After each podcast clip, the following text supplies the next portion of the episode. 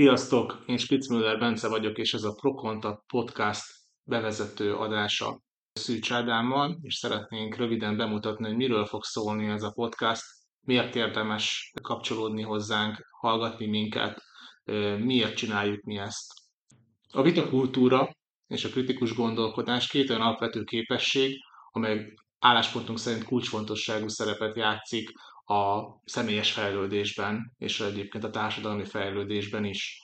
Ezek a készségek hozzátartoznak a demokratikus és nyitott gondolkodáshoz, és mégis úgy látjuk, hogy elsikadnak napjainkban. A vitakultúra egy olyan készség, amely lehetővé teszi az emberek számára, hogy megfelelő módon, tiszteletes hangnemben vitát, vitatkozzanak, nézeteiket kifejtsék, és, ami ugyanolyan fontos, a másokét meghallgassák.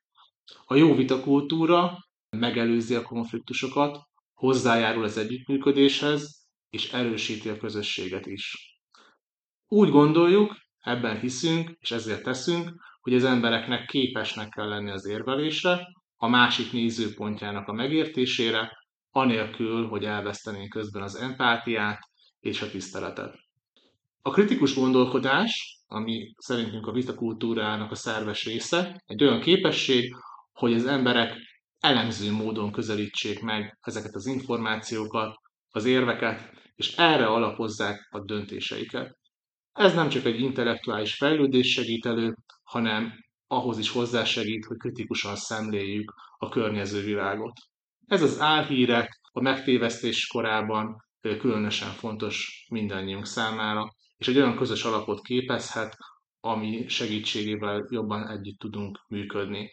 Vagyis ez a két készség, a vitakultúra és a kritikus gondolkodás együttesen járul hozzá az életünk megjavításához. Bízunk benne, hogy a podcast hallgatásával és az aktív részvételtekkel ti is megélhetitek, fejleszthetitek ezeket a készségeket, és emellett próbálunk majd szórakoztatóak és relevánsak is lenni. Bencével a egyetemi éveinknek egy közös élménye volt, hogy ugyanabban a szakkollégiumban jártunk, és egy nagyon meghatározó tapasztalatunk volt, hogy milyen jó egy olyan közösségben lenni, ahol szabadon lehet beszélgetni dolgokról. Szabadon beszélgetni olyan dolgokról, amik akár közéleti témák, akár kevésbé komoly, kicsit lazább popkulturális témák, és látni azt, hogy hozzánk hasonló, vagy tőlünk különböző emberek hogyan állnak hozzá ugyanahoz a kérdéshez. Ebben a podcastban nem az lenne a célunk, hogy a saját meggyőződésünkről, a saját véleményünkről, a saját világképünkről győzzük meg egymást, hanem hogy azt bemutassuk, hogy egy-egy kérdésben legyen az komoly, vagy legyen az könnyű, könnyed téma, lehet árnyaltan gondolkodni, és lehet különböző álláspontokat képviselni.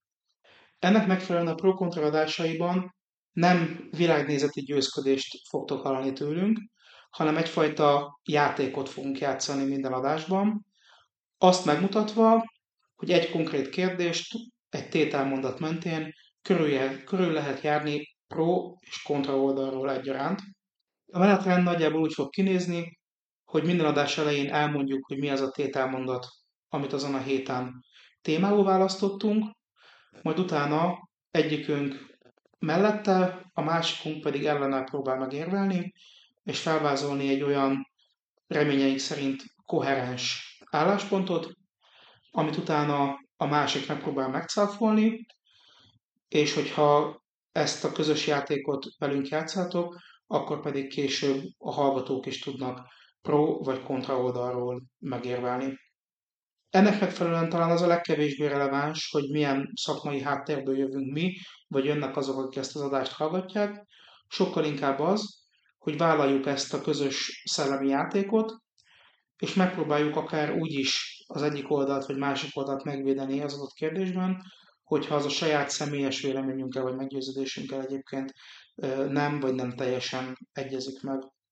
Reméljük, hogy minél több hallgató fog csatlakozni a következő időkben ezekhez a közös szellemi játékokhoz, és ahogy Bence is elmondta a felvezetésben, bízunk abban, hogy ez képes lehet az árnyaltabb és párbeszédre készebb attitűd formálására is. Nagyon szépen köszönöm, nagyon szépen köszönjük, hogy meghallgattatok minket, ezeket mind tartsátok észben, és ami hátra maradt, az csupán annyi, hogy hallgassuk meg közösen az intrót. Sziasztok!